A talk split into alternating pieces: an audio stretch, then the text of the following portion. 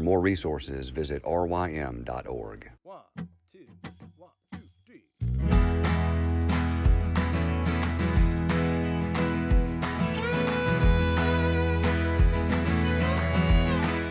The Local Youth Worker is a daily podcast that's centered on five questions each week. Ranging from the practical to the professional, we're looking for answers to the questions you're asking. Whether you're in full time, part time, or even volunteer youth ministry, this podcast is for you.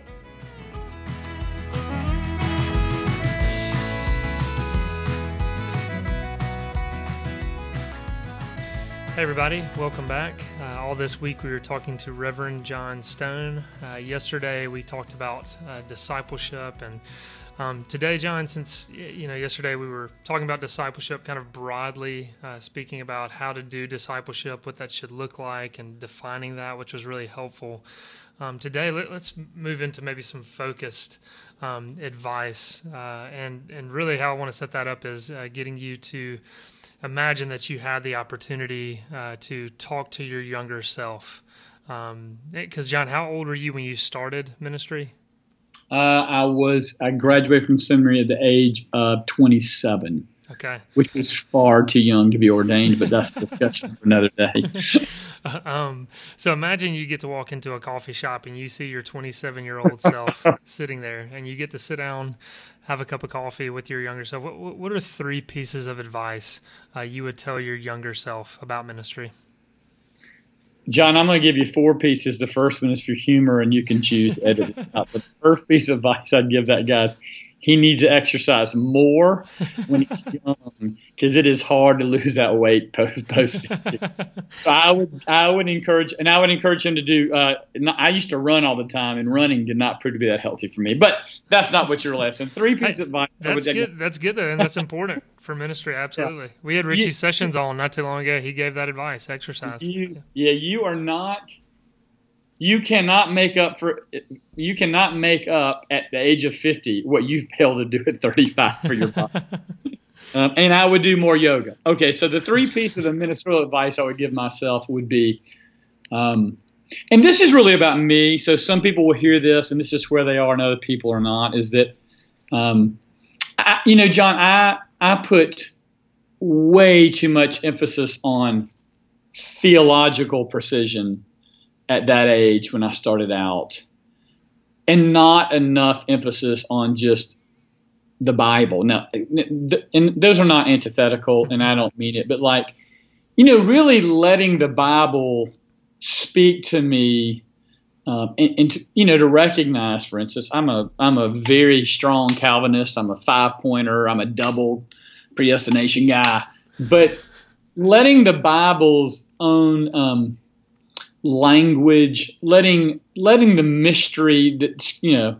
So I know God's infinite, eternal, and unchangeable. But man, I, I really at 53 don't know what that means. the way I think I knew at 27. And so I think that I would have been much. Um, I would tell me because I really believe. It's funny. I've seen a lot of people's like beliefs evolve as they get older, and a lot of people will, you know, leave the reformed camp and go somewhere else. Mm-hmm. I believe what I believed at 27, but I think I just believed it too strongly. And this is different than like the young Calvinist disease. Like once you learn about five points of Calvinism, and you beat everybody over the head with it. I just mean even like in what we talked about yesterday. I thought in terms of discipleship or teaching, just too theologically. Um, and the funny thing is, I think theology is a big deal. I work for RUF. Helping people get categories is a big deal. But I, I would just tell me to think more about Scripture uh, and to really let the scriptural language form the way people thinks and let them struggle with that more at that age. The second thing I would say, and this is a little bit easier, be a little more practical, is people who've been to seminary or people who begin to do professional ministry do not know how normal people think. Hmm. Um, if you have gone to seminary, you're such a small percentage of the of the population in terms of world history and who exists even today that you're so weird not because you went to seminary you're just such like you have studied and thought about things that your good ruling elder accountant never thought about and if you're out there saying well i know my all my elders they all read Calvin's Institutes. You have weird elders, not because, not because. So you'll get a letter from that, John. I'm sorry, but my point is, you know, you need to you need to listen to people, and and you need to speak to them. One of the things I said to RUF guys all the time is, does a sophomore uh, woman in RUF who's a Chi Omega at your school, does she understand what you're saying? No, because you're talking to you're talking about John Calvin, you're talking about Jack Miller, you're talking about Berkhof, you're answering all these questions, which it was very important for you to learn that. Those aren't her questions. Those aren't her thoughts. And especially for a youth pastor, really, um, really understanding where youth are and how they think is vital. And, and I'll come up with another third one. Maybe, you know, maybe John, what I would say in some senses, the best people I ever hired, and and the be- the best I've ever been in a job I had is when I wanted to actually be the people I was ministering to. And what I mean by that is, if you're a youth pastor, and the truth is, and I'm, not judging you for this, but if you hate youth culture and you don't understand why they play Fortnite and why they love games. You're not called to be a youth pastor. Like the best RUF campus ministers are out there right now playing Fortnite because it's creating relationships and they're understanding. Um, they're understanding their people better. You can't make. You don't want to make them you.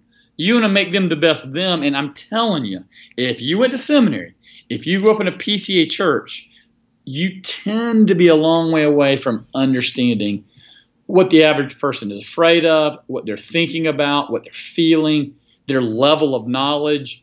And you need to spend your life studying and listening to people. Um, Yep.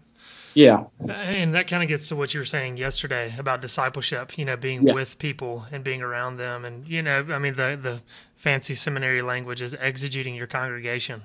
Um, but, you know, getting to know how those teenagers think and, and getting to hear, you know, their struggles and all of that is, is vital. I mean, there was a, a pastor um, just in my presbytery around here who, who really would encourage young guys who are leaving college to go work you know, outside in the quote unquote secular world um, before they went straight to seminary, um, because he just said that you know you need to be around uh, just people that aren't that don't think like you, talk like you, uh, whatever, uh, to sharpen you. So I think that goes right along with what you're saying. Yeah, um, yeah. It, it, I think I'm just amazed how often pastors who are really who are great men, who are godly men, who who love their people, who love Christ, just at times, if you listen to them, they don't know why someone missed a church meeting or why this person wants X, and I think you don't know them. I'm not even saying it's right, but like the average guy out there, and this isn't youth, the average guy's got a mortgage, a tremendous wife, and three kids. He can't breathe at work. He can't breathe at home. He can't exercise. Understanding that and not judging it and not condemning it is a big deal in doing ministry. Understanding that these that kids today were born with a cell phone in their heart and that that's okay. That that they are not we're not losing a generation to cell phones. They have more access to pornography. I don't know how to deal with that, but I've raised three girls on cell phones. I'm not saying from the time they were seven years age, and they love Jesus and they're fine. Um, like, but understanding why that's important to people is a big deal. I've re- I've, I've raged on about that enough. I think I owe you a third one, don't I? You do. Uh, so the first is the first one was hate theology. no, I'm kidding. I'm kidding. No, the first one would be better so say it positively. Love the Bible more. Let it nuance you.